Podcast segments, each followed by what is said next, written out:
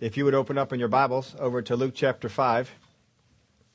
I don't know if uh, any of you had watched this during the, uh, or seen this maybe on YouTube or some other place, maybe you didn't see it on the news, but the absolutely horrible and shocking uh, d- depiction that came on our screens just this week when Marco Rubio took a drink of water.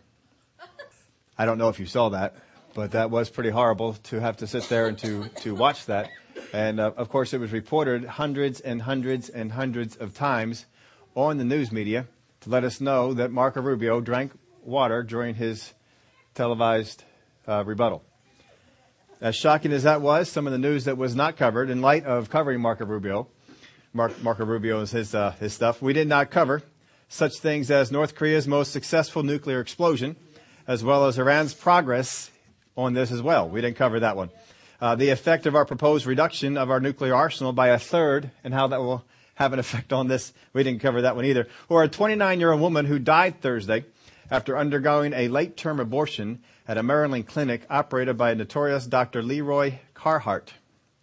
However, despite her Carhart's international reputation, no major news organization is covering the reported death. He operated on her for an abortion when she was eight months along.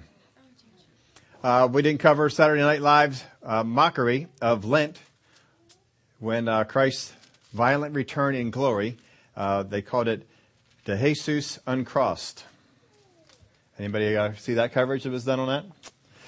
Or what the recent testimony said about who did or didn't show up during the Benghazi incident there was some very tough testimony that came out, and uh, they didn't get too much news coverage on that. Pelosi, another famous quote, quote by Pelosi this week. It's almost a false argument to say that we have a spending problem.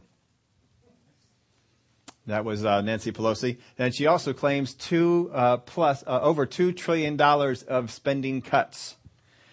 No one knows where they are. It's amazing how you can hide $2 trillion worth of spending cuts, but we don't have a problem in spending anymore because we have $2 trillion in cuts. Yet every year our money, the money we spend goes up. Or how about the House Minority Whip Steny Hoyer? The country doesn't have a spending. He was asked, does the country have a spending problem? He said, no, the country has a paying for problem. Did anyone hear that one? That probably wasn't covered a whole lot, huh? We haven't paid for what we bought. But we don't know about all those things, but we do know that Senator Marco Rubio has a water drinking problem. So it's always good to, to have that. It's amazing what we are not told and what the things are that we are focused on. What I hope that we do as Christians is that we pursue what is important and don't let these folks get away with trying to focus on such trivial matters as Marco Rubio's drinking water during a rebuttal. That's just that just uh, tells you where they're at on all those things. So, in light of a funny story, we put that one out there. I think uh, True Life was certainly uh, quite funny, and there's a lot more news that they did not cover. That only barely scratches the surface of the things they didn't cover, cover, and things that actually matter. They did not cover at all. We talked, uh, started like a couple weeks ago, on some things that we can do to help the hands, the things we put our hands to, to be blessed. And to make sure that they, they are. Now, as in this case with the news, you can only respond to news that you know about. You can only have a, a, a, course of action or take a course of action to news that you know about. If you don't know about it, then you don't have a response. You don't have a, it doesn't seem to affect your course of action. What we know about the Word of God and how God wants to bless the work of our hands will have an impact on us. God desires to bless the work of our hands. But if we don't know what His Word says about how He can do that, He's not going to be able to do so. I put this in my outline, it's not in yours, but not always where people asked for tremendously inadequate supply. Remember last week we were talking about the tremendously inadequate supply that they had, the loaves and the fish, uh, the the oil, the things that people were brought, brought in had a very little supply compared to a huge need. And they were all asked the question, what do you have? But not always does God come and ask us what we have. Not always in the Word of God has God come to people and say, what do you have? Because they have an enormous need. there are also some other things that he does. So sometimes an effort or an action was called for, and we're going to take a look at some effort or actions today. In Luke chapter 5, we have a story we have covered here on a few occasions. I think the last time was about five years ago. So it's, uh, even though I'm sure you're pretty well uh, familiar with the details, let's look at it in light of these things and how it can help us with this. In Luke chapter 5 verse 1, so it was as the multitude pressed about him to hear the word of God, that he stood by the lake of Gennesaret and saw two boats standing by the lake. But the fishermen had gone from them and were washing their nets. Then he got into one of the boats, which was Simon's, and asked him to put out a little from the land. Then he sat down and taught the multitudes from the boat. Now, if you got a boat and it's sitting out there in the water and you're over there washing the nets and some guy gets in the boat, would that raise your alarm? Would you be a little concerned? Someone just got into my boat. yeah, well, if you have a car out in the parking lot and you're overdoing something and somebody gets into your car, you might have a little bit of concern. So somebody gets into the boat and uh, then they ask Peter, Peter, I'm here in your boat now, so will you put out a little bit to sea so I can use this as a place to, to teach from? And Peter, I'm sure, could have done a lot of different things. He could have looked at how much he still has to do with the washing of the nets.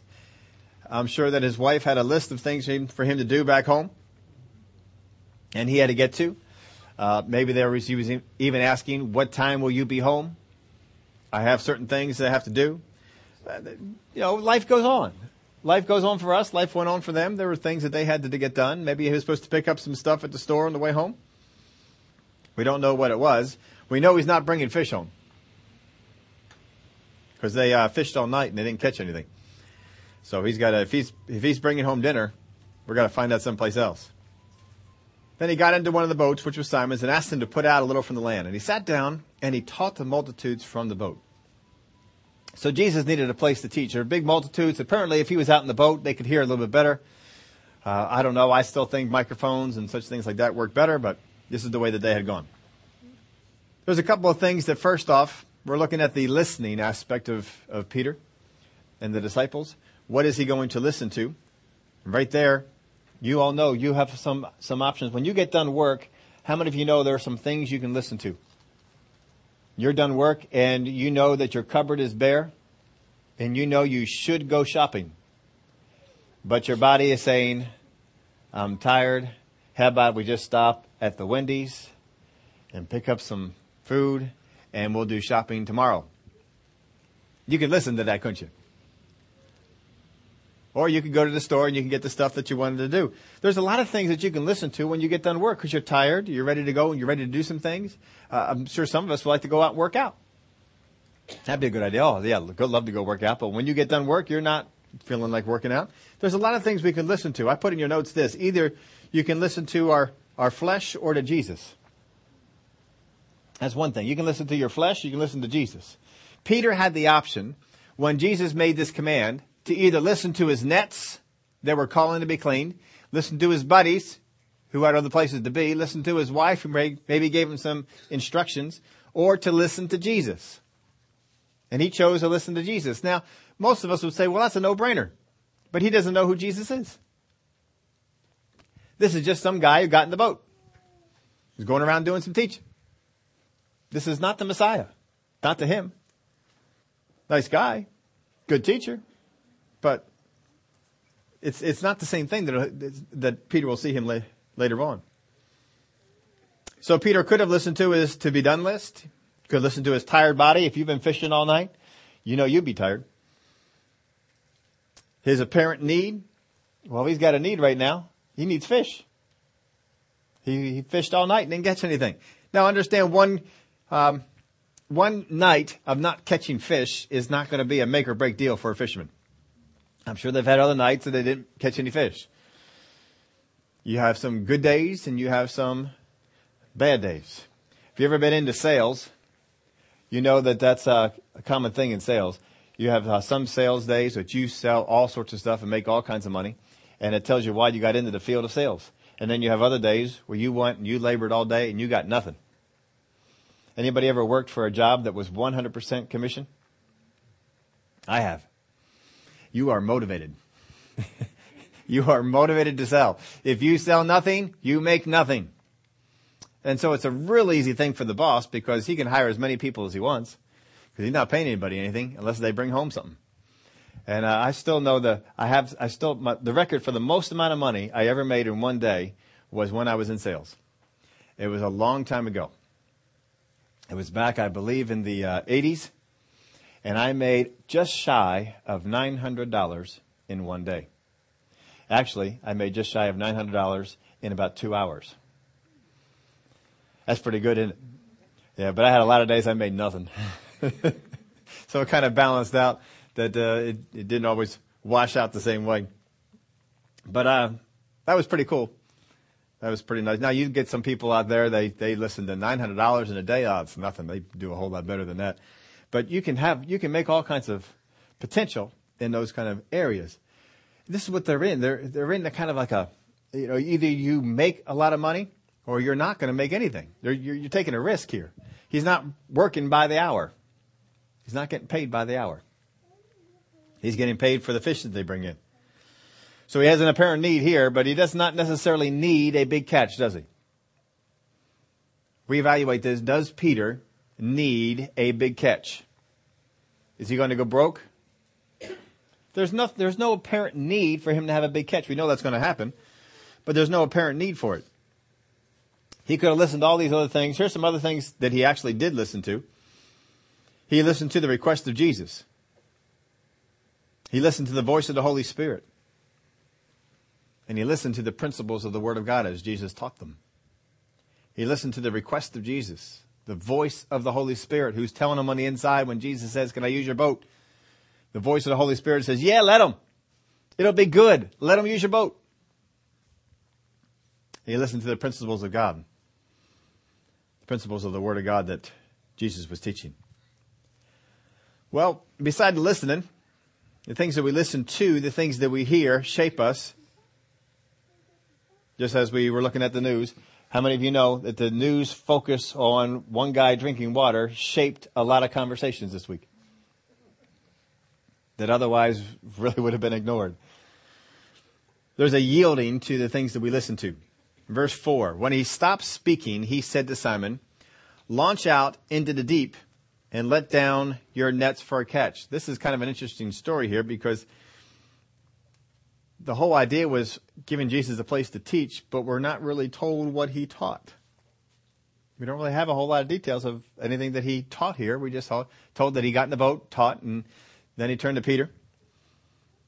Launch out into the deep and let down your nets for a catch. And now we get the background. But Simon answered and said to him, Master, we have toiled all night and caught nothing. Nevertheless, at your word, I will let down the net. Now we've uh, been over this before. I'm sure it's the, most of you know, but you know sometimes you get people around that haven't heard or listening on the internet haven't heard all the details. So we'll go over them again just so everybody else gets it. But he said, "Let down your nets for a catch." He's asking him to let down his what? His nets for a catch, which means they have more than one net. Well, they have more than one boat, so of course they have more than one net. Each boat would have several nets on it. And you, you don't, I don't know about you, but uh, when I have tools, I don't just buy all the tools at one time. You, you buy tools at a certain amount of time. You, you, you, you can afford this tool. And then you can, you know, as you begin to make more product, more bunk beds, and, and, you sell some bunk beds, you get some money, you can actually buy some other tools. And then instead of having this tool over here, you can buy a better tool. And uh, one of the areas we made improvements on the on the tools that we have is just in the area of sanders. When we started out the business, we had one sander. That sander cost me $129. That was a big investment for me at the time. $129 sander. And uh, since then, we got a second sander. And then we got a third sander. Well, of course, sanders don't last, and so all those sanders that we first had are all replaced, gone by the wayside, and new sanders have come up and we found some new sanders. I got I got two sanders that are the most aggressive sanders. I have, in fact, it is so good. I bought a backup of it because it really affected the business whenever it went down. And we wear them out. We we we take them out. But that sander by itself is two hundred and sixty nine dollars. And we have six different sanders in the shop now. Each one has its own purpose. Each one has its own way of doing things. and they range anywhere from uh, an $80 sander up to the one that's $269. And we have six of them, and they do a different job, and they do it well. And we can sand now better than we could ever sand before. And we can put out a better product. But I have some sanders that I consider to be disposable sanders. And I have some sanders that if they go down, they go to the repair shop. Here, take this and, and fix it. And sometimes it'll cost me 50 bucks, 75 bucks to fix the sander, but it's worth it because it's a good sander and it will keep, uh, keep doing things. I, I brought uh, some little examples for you to help you out with this.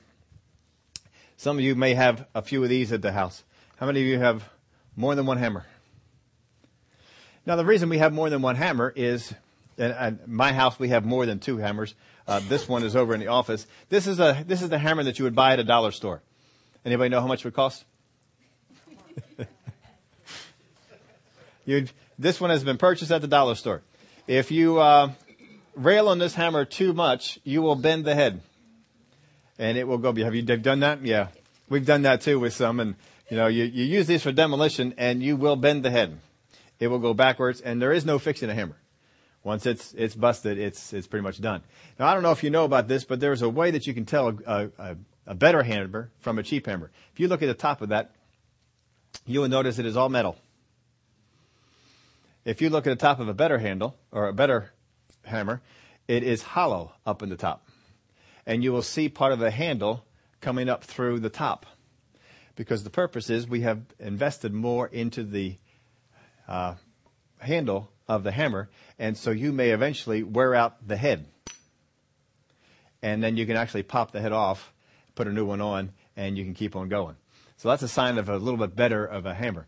But uh, the hammers from there, you can get, now this one, you can probably tell some of the purpose that this one has. This is a con- deconstruction hammer. This, this, is what you use to tear stuff apart. Because this hammer is, uh, is able to take it. It's not metal, it doesn't bend, and you can really wail on this sucker, and it doesn't really go anywhere. I also have a couple of other hammers at the house. Uh, one is a wooden hammer. I have that one, not because it's tough, simply because it is fun to use. It is a wooden hammer. It just, it, you hold it differently. It weighs differently. And it just is so much nicer to use than the metal ones. But you can't use it for everything. You will break the wooden part of it. It's made out of hickory. It's not uh, a cheap wood, made out of nice hickory wood. And uh, you can you can really do some some fun things with that. And then I have one be- beside that that's real small. It's a very tiny hammer. It has one purpose in the shop. I don't like this hammer to be used for any other purpose because any other purpose that it's used for will take away from the purpose I have to use it for. It's used for something very delicate and it's used to keep the this, the uh, metal on it very smooth. It's made out of wood, and it's the only thing it does in the shop. It does one thing: it hammers in the biscuits when I'm making the drawers. That's its only job. It doesn't do any other job in the shop because if it did any other job, it wouldn't do the job I want as well. Each hammer just something as simple as a hammer, has a different purpose, a different thing. When they have nets, they have more than one. They started off though, probably buying one or two nets. Probably got the best net they could afford, but then as they caught more fish and they grew the business, they were able to get the super duper net. And then they were able to get that one they had on the infomercial at, at, at nighttime that would catch more fish in a smaller square footage of space, you know, and weigh less and be easier to clean and all this sort of stuff. And so they got the, you know, the, the, the next model up. And as they keep investing in more nets, what happens to the first nets? They are looked down upon. They are, they're not used, used as much. They're not as, as good as the other nets are. And so no matter what you get into, no matter what, uh, area that you work in, you will find that there are always good, bad, and better best. You have all kinds of ratings on these things. So they have a, a, number of nets there. And what Jesus is telling them is, I want you to take all of your nets and I want you to drop them into the water. What had they just finished doing, at least with some of the nets? They were in the midst of cleaning the nets, so they've obviously finished cleaning some of the nets.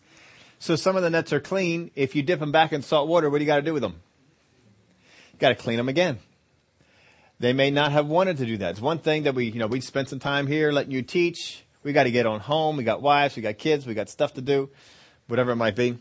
So when he says this, launch out into the deep and let down your nets for a catch, it is definitely plural. Simon answered and said to him, Master, we have toiled all night and caught nothing. Nevertheless, at your word, I will let down the net.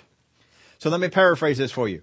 Jesus says, take all of your stuff, all your inventory, all your, all your nets, and let them down for a catch. And Peter says, look, I am not prepared to put all of our investment into the water, but I will take our cheapest, our oldest, our least valued net, and I will put that in the water.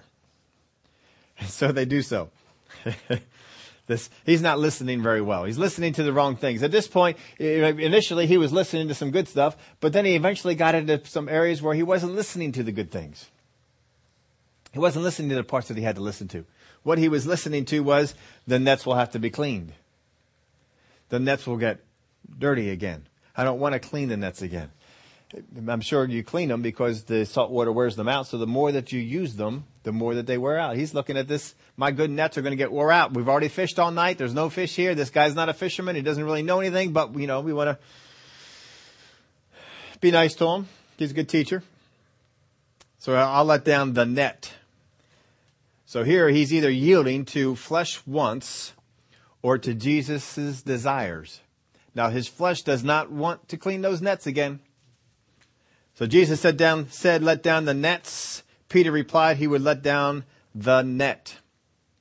In verse six, then, then, and when they had done this, they caught a great number of fish and their net was breaking. Well, again, he used more than likely the lowest quality net that he had, the oldest net that he had. If he used one of his better nets, it may not have been breaking. But this is the one that he used. So they signaled to their partners in the other boat to come and help them. And they came and filled the boats so that they began to sink. Now, if the net that they were using was breaking and they signaled for the other boat to come along, what did the other boat bring with them? Nets. So what did they end up putting down into the water? The nets. Just a little late. Just a little bit late. And they filled up both boats so they began to sink. Now here's the, the funny thing. If they would have put all the nets back in there to begin with, all of them would have been full because already now some of the fish got away. Some of the fish had gotten away on this, but I'm sure that they're satisfied. we got two boats that are so full of fish that they're sinking. That's not a bad uh, day's work.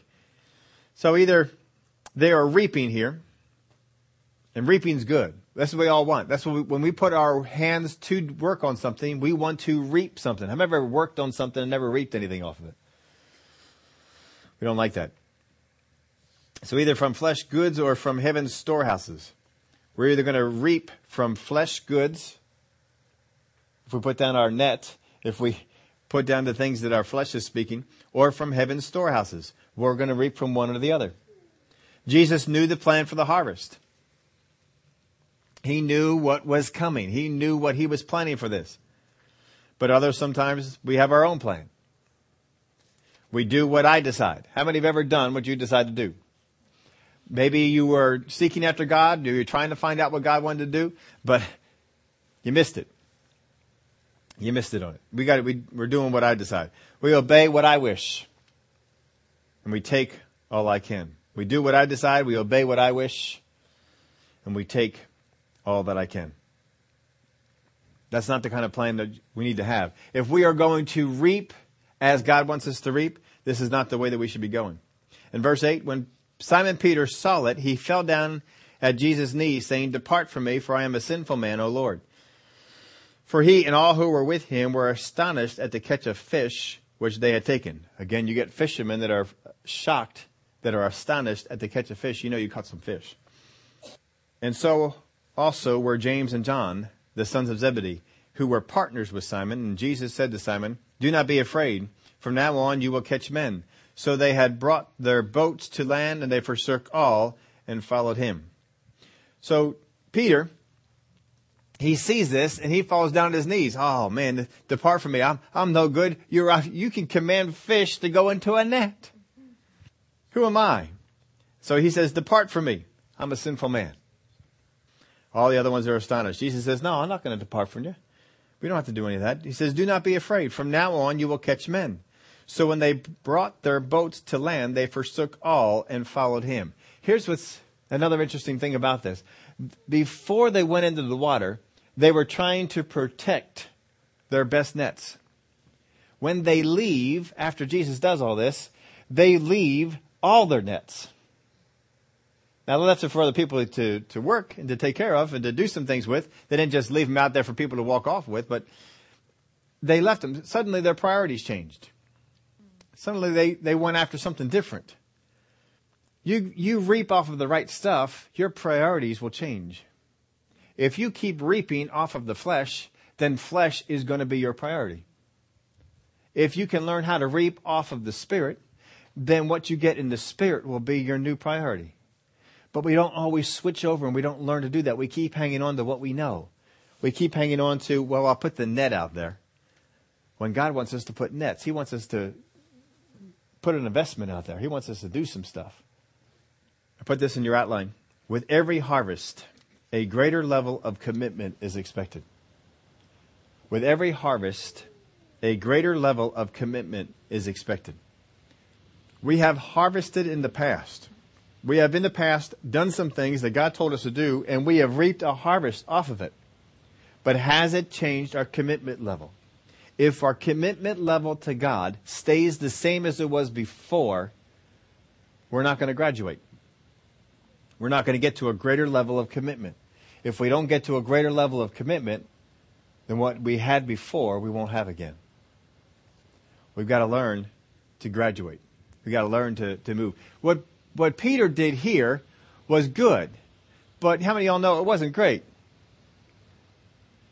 It was nice to let Jesus use his boat, but that really didn't really cost him anything. Jesus said, "Let's go out and go some go for some more fish," and he just, well, ah, the nice guy thinks he's a fisherman. Ah, all right, we'll we'll we'll take a net out there and and we'll do that. You Imagine Jesus sitting there. Yeah, you're taking a net. he knows what's coming on. With every harvest, a greater level of commitment is expected. So where are the disciples at? The disciples right now are pretty low on the commitment level. But God wants to bring them up higher. He wants to raise them up. He wants them to go. Jesus gave them something to work with. He said, put your boats in the deep water and cast out your nets for a catch. Peter says, all right, we'll do the net thing, but not the nets thing. Jesus gave them something. He's not asking them to He's not saying how many nets do you have, is he? He's not saying how many boats do you have. He's saying take what, I'm just asking for effort here. Let's go. We're not asking how many fish, how many loaves, how much oil. We're not trying to multiply anything that you have. We're just saying let's go out and let's put a little effort into this. I'm asking for some effort. And they did it, but they didn't do it real well. But they did it okay. And they got a harvest sometimes we would like to reap a harvest on such a little bit of, of obedience. But there's graduations that come. And once you graduate from this level, there's no going back to it. You're not going to get a harvest off this level anymore. You got to go on to the next ones. How many of y'all know when you were in first grade and you did first grade work, you, reaped, you reaped a harvest? You learned first grade material. Is there any benefit in you going back to first grade now? you ever watch that show? Are you smarter than a fifth grader? Anybody else enjoy that one? that was pretty good. They're asking questions, you know, first grade, second grade, third, and they're missing a lot of them. Of course, some of those questions I'm wondering, they weren't in my fifth grade book. I don't know where they got those, uh, got those questions from. But would there really be any benefit in them going back and studying all that stuff again? There's not going to be the harvest there. We a lot of times want to go back to first grade and get a harvest. On the show, there was one. Yeah, if you can ask first grade, second grade, third grade questions, we're going to give you 10,000, 50,000, whatever the dollar amount was that they were going to, I forget what it all was. So there was a harvest there. We'd like to go back and be able to do all that, but that's not where we're at with, with this. God wants us to move on into higher things. He wants us, you know, you've already learned that. You've already graduated from that. Now come on, let's move on to some other stuff. Here's some other examples of people who were told something, told to do something. Naaman was told was, was told to go wash. Over in 2 Kings chapter 5, you can go look that up if you want to. You know, the servant had to argue with him. Look, if he told you something hard, wouldn't you have done it? He just said, go wash and be clean. Much more simpler than that. And you got to cross over this river anyway. Mary, Luke chapter 1. We're going to read verse 30 here. Then the angel said to her, Do not be afraid, Mary, for you have found favor with God. And behold, you will conceive in your womb and bring forth a son and shall call his name Jesus. He will be great and will be called the son of the highest. And the Lord God will give him the throne of his father David. And he will reign over the house of Jacob forever and his kingdom there will be no end. Of course, she goes on and says, well, how can this be? I don't have a husband.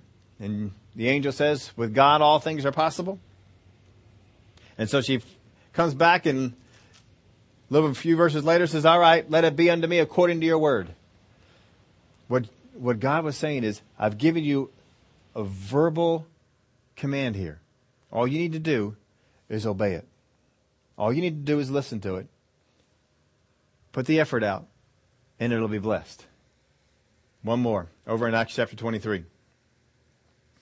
Paul, speaking about Paul, verse 11. But the following night the Lord stood by him and said, Be of good cheer, Paul, for as you have testified for me in Jerusalem, so you must also bear witness at Rome.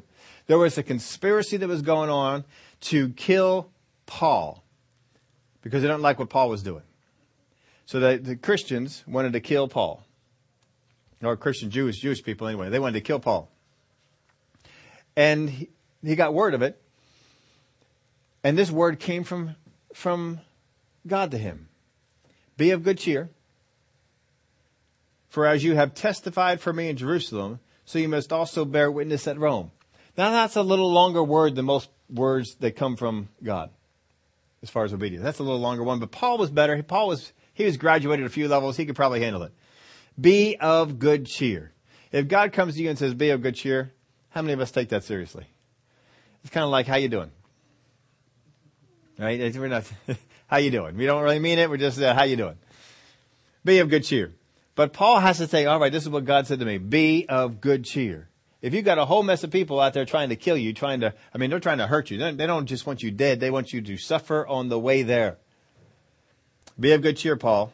For as you have testified for me in Jerusalem, so you must also bear witness at Rome. If God wants you to bear witness for him at Rome, guess what? You're going to make it. You're going to get there. Be of good cheer. So don't worry about what you face. So if you read the rest of the story, the rest of the story is pretty good one if you haven't uh, been over that. He gets a little boy to, who uh, finds out about the plot. And he says, will you take this to the commander? He's got some news for him. Takes the little boy in there. The little boy says, I heard this plot. This is what they're doing. All right, we're going to go this way and, and, uh, stop the, the threat. And they did that and Paul made his way on in there and the people wanted them dead. Well, they didn't, they weren't successful. God will sometimes speak something to you. He'll speak it through someone else, as in this case, uh, or some of these cases, an angel or a prophet may come and speak something to you. And you need to take, take word, take heart of those things. What has God spoken to me? I need to put my effort in on that thing. It's not a matter of him multiplying what I have on this one. It's a matter of me taking what he said and going out there and doing it. Brother Hagin used to tell us that the word of God that came to him was, go teach my people faith. Now, as he went about to do that, people came against him. It seemed to be tough. It seemed to be difficult. What was he supposed to do? Go back to the word that was there and teach my people faith. What is God speaking to us? Has God spoken to you something about your business? Has God spoken to you something about your spiritual walk? Has God spoken to you something about what you're supposed to do in life? It may have been years ago. It does not matter how long ago it was. What did God say? And are you putting effort out to accomplish what it is that he said? That's all we need to do. Brother Hagin got that one thing to, one thing to do. Go teach my people faith.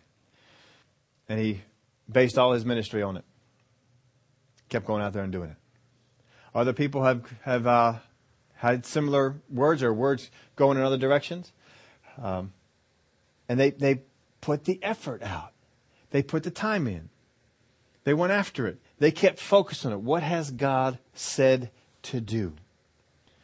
Brother David Ingles put the word that he got for the ministry that he was supposed to do on every single album he made. I just noticed today that he made it, put out a brand new album, and guess what's on it? What God told him to do. The Lord spoke to me and told me some things. He said, You'll begin to write with a new anointing. And through the anointing, and through the singing, as you minister forth, that anointing will go out from you. And as the people will believe it and receive, they will be healed in their body. That's his word. He made sure he, fo- all these years, he focused on that word. He wouldn't let it depart from one side to the other. He said, This is what the word of God has spoken to me, and this is what I will do. Paul, when he got born again, on the road to Damascus, a prophet was sent to him and issued a command. And Paul followed that command. He continually did it. John had the call to be the forerunner to Jesus. And he followed that call up until the time that Jesus showed up. And then he let his, his words were, I must decrease, and he must increase.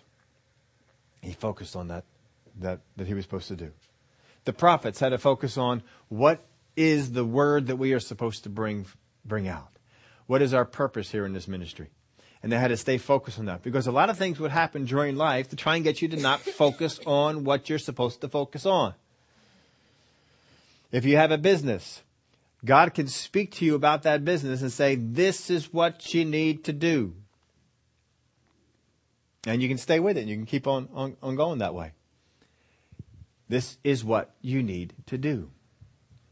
What is it? Because God will speak to you about business.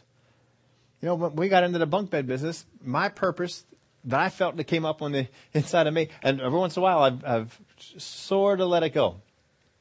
And then I get back to it, was just to make strong, dependable bunk beds at an affordable price. But every once in a while somebody comes up and they have an idea and they want me to, can you do this? Well, I probably could do that. And every once in a while I put some effort into it. Every time I put effort into, you know, building this or adding this, this thing on, it just took away all my enthusiasm for it. Didn't want to do it. Didn't, nah, this and so finally I just uh, told a couple people, I said, look, my purpose, and I told them what the purpose was. And I says, that's away from my purpose. So I'm not making that. I said, there's places out there you can go and find it. And without them go out there and focus on what God has told you to do. Because God will speak to you about your spiritual business. He'll speak to you about your physical business. What is God speaking to you to do? And when you get something from God and He speaks to you, don't treat it lightly. Treat it as, as reverently as you can. This is what God wants me to do. What is your purpose in your job? What is your purpose in the secular world? What is your purpose in the church? What is your purpose with people that are unsaved? For some of those things, you're going to have a general calling from the word, but there's, in some of these areas, God is specifically going to tell you something. It may not sound like much, but it's what you're supposed to focus on. I mean, if you really listen to it, Brother Hagin's thing that he got, go teach my people faith, that doesn't sound real exciting. But he made it into something exciting, didn't he? I put this in your outline as always. It's not our effort or action that tips the scales, but our obedience to the voice of God. Jesus asked for what he needed when he began, didn't he? Peter, I need your boat. He asked for what he needed when he began. Peter, I need you to go out into the deep and let down your nets. See, what happens is we sometimes give what is left over when I'm done. We don't focus everything on it. You need to focus everything you can on what God has told you to. And what God has told you is important. Focus on those things. What is it that God has told you is important about your business? What has God told you that's important for you to do with your money? What has God told you is important for, don't what somebody else has told. What has he told you?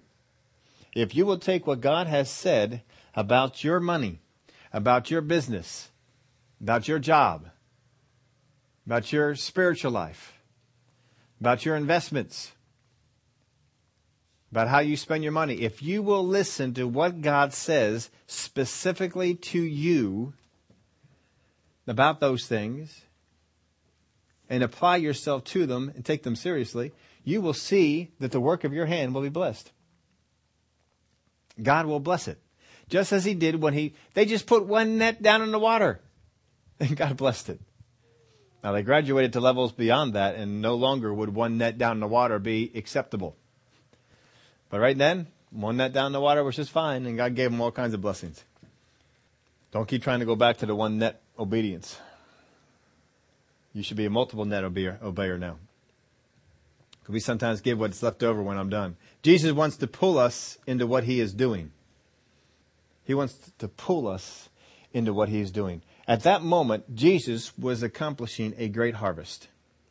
And Peter didn't really want to go along completely because he didn't see it. Jesus wanted to pull him into that. Instead, what we had was people are being joined in. The other boats being called in. Hey, we need you to come on in, bring in your nets. He wants to pull us into what he's doing, not join in when it's over. But God will speak to you about your business. God will speak to you about where you need to go. If you let him speak to you, and then you obey and put your effort out on those things that he is speaking to you about, you will see blessing on what it is that you're doing. You will see great blessing on what it is that you're doing. But you got to put that effort out. You got to first off seek after God. How many of you have situations at home, in your own finances, in your own job, in your own business, in your own spiritual life, that you would say it's not completely the way that you want it to be yet? Seek after God on it. Father God, speak to me on it. I am ready to listen. I am ready to hear what it is that you have to say. Now, don't be like the news folks out there. Listen to all this inconsequential stuff. You'll be so focused on people drinking water that you miss the important things. Don't be doing that. There's a whole lot of stuff out there and it's going to try and get you off on listening to unimportant things that have no basis on your life at all. It's amazing how we could spend after that whole night all the things that were said and all we focused on was a drink of water. I just, uh, that's, that's amazing that we can do that. But see, we can do the same thing in our life. We can focus so much on trivial stuff that we don't get into the important part. Seek after God. Father God, we have a financial problem. Father God, we have a business problem. Father God, we have a situation in here we need some help with. And God will speak to you to do something to focus on something. And then you need to take that that he speaks and focus all your effort on it. Focus everything that you can on the thing. Go after it. What has God said to do? What's he said? God has said something. But in your outline, the harvest comes because obedience makes us a sower with him. The harvest comes because obedience, as we obey God, as Peter obeyed with the nets, he became a sower and a reaper with him. That's what we need to do. Obedience makes us a sower with him. Hesitance makes us a servant of convenience. Hesitance makes us a servant of convenience. We don't want to be that. Let God speak to you about these things. When He speaks to you, He's given you something to work with. He's giving you something that He will bless. He's giving you something that says, all right, I want you to, to do this. I want you to go out here and, and, and function this way. I want you to ask your boss this. He'll give you something. I want you on your job, focus on these things. These are the things that are important. He'll, he'll give you these. He'll maybe tell you, go into your, go into your boss now Ask him what is important. You don't know. I, I, I, you give me ideas that he can say, but he can speak all kinds of stuff. Listen to him. If you have a business and you want to try and increase business to come on into that business, listen to him. If you have a job, if you want a better job, listen to him. He will speak things to you to help you. We are so used to doing these things in the natural that God will just bless whatever it is I'm busy doing. That we get out out there and we just start working and we start chasing after stuff and we start going after different things, but it's not the, the, the harvest isn't coming in. You need to stop, talk with God, Father God, what's going on? What do I need to do? Where do I need to focus my efforts at? Where should I put my time in? Where should I put my money in? What should I invest in? What should I go after? And when God says, go after this, here's an opportunity right here. Go after this one. I don't even see that. Well, it doesn't matter if you see it or not. If God is saying, I want you to go after this, He's giving you, He's getting you in on the ground floor. He's getting you in before anybody else gets in on there. Listen to Him. Now, this is when He speaks something to us directly. We're going to get into here in the, the weeks to come, or the, the next week anyway. What do you do if you don't have a specific word? What do you do about your business? What do you do about your spiritual life? What do you do about these things if you don't have a specific word? Are you caught waiting for that specific word to come out before you can do anything? So we're going to look at some examples of people in the Word of God to face a similar thing and how they came out of it. Would you all stand up with me? Many of us are in situations with Peter. Jesus is ready to speak a harvest in our life, ready to direct us to a harvest, but we are not in a position where we will obey. We are not in a position where we will listen. We need to get ourselves in a position that when he speaks, I know he spoke and I will listen and I'll do it. I need to get myself in that position. If God says, stop this or don't, or don't do this, we'll do it. There was one time I remember um, they were talking. About, I think it was when I was down there, or shortly after I left. They um, down at Rhema, they had a slowdown in the city of Tulsa, where the oil uh, uh, industry in that uh, city was kind of drying up. A lot of people left the town. Churches kind of went down in size, and before it ever happened, Brother Hagin got this from the Lord. He says an economic slowdown is coming. But he says, you'll be fine if you do this, this, and this. And he gave them a number of things to do. One of them was to lay off some people. He had to actually go in there and lay off some people. And some other ones was uh, put put some money over in here. He he gave them steps to do. And as he he followed those steps, he came through the economic slowdown just fine. God knows whether we have economic speed ups or not economic slowdowns and all these other things, and He knows how to direct us around it. He knows how to help us with it. All you need to do is listen. Be prepared to listen. And God will speak specific things to you. But here's the thing when He speaks something specific to you, you need to take heart. You need to listen. You need to treat it with every bit of reverence that you possibly can. Don't ever treat when He says, let down the nets, don't ever be satisfied with letting down a net. So Peter did, it did work. But don't ever be satisfied with that. If he calls for nets, grab them all. If he calls for some effort on your part, put everything you can into it. As a part of a obedience and faith that comes with listening to him. He may tell you to quit doing something in another area or start doing something in another area. Seeming unrelated to your business or your job or your finances. But listen to him because he knows what he talks about. He knows what he's doing.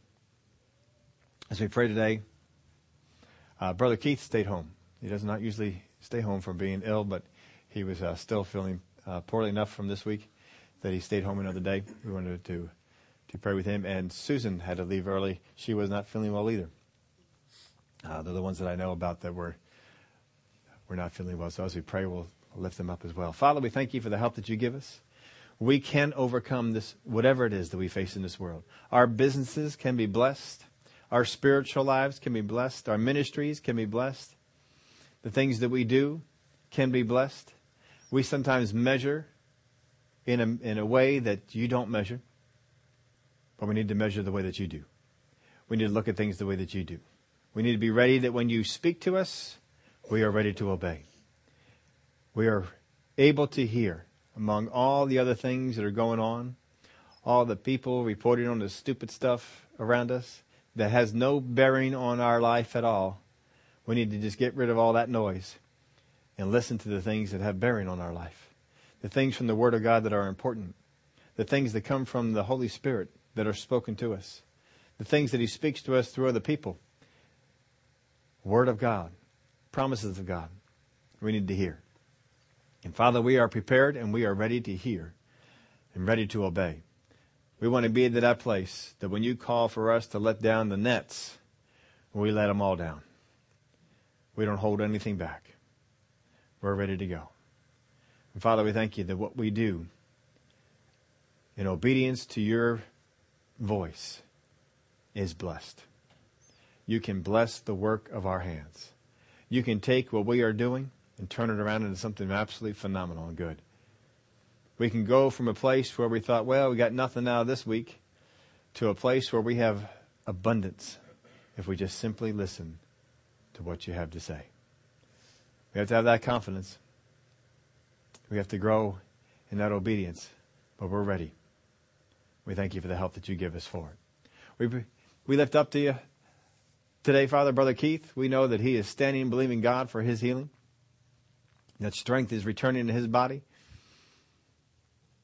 We thank you for that. We thank you that Susan, whatever it is that's coming against her in the name of Jesus, we just stand with her, that it will not have its effect that, that it's desiring. But in the name of Jesus, she is raised up healed. We thank you for it. In the name of Jesus, we pray. Amen.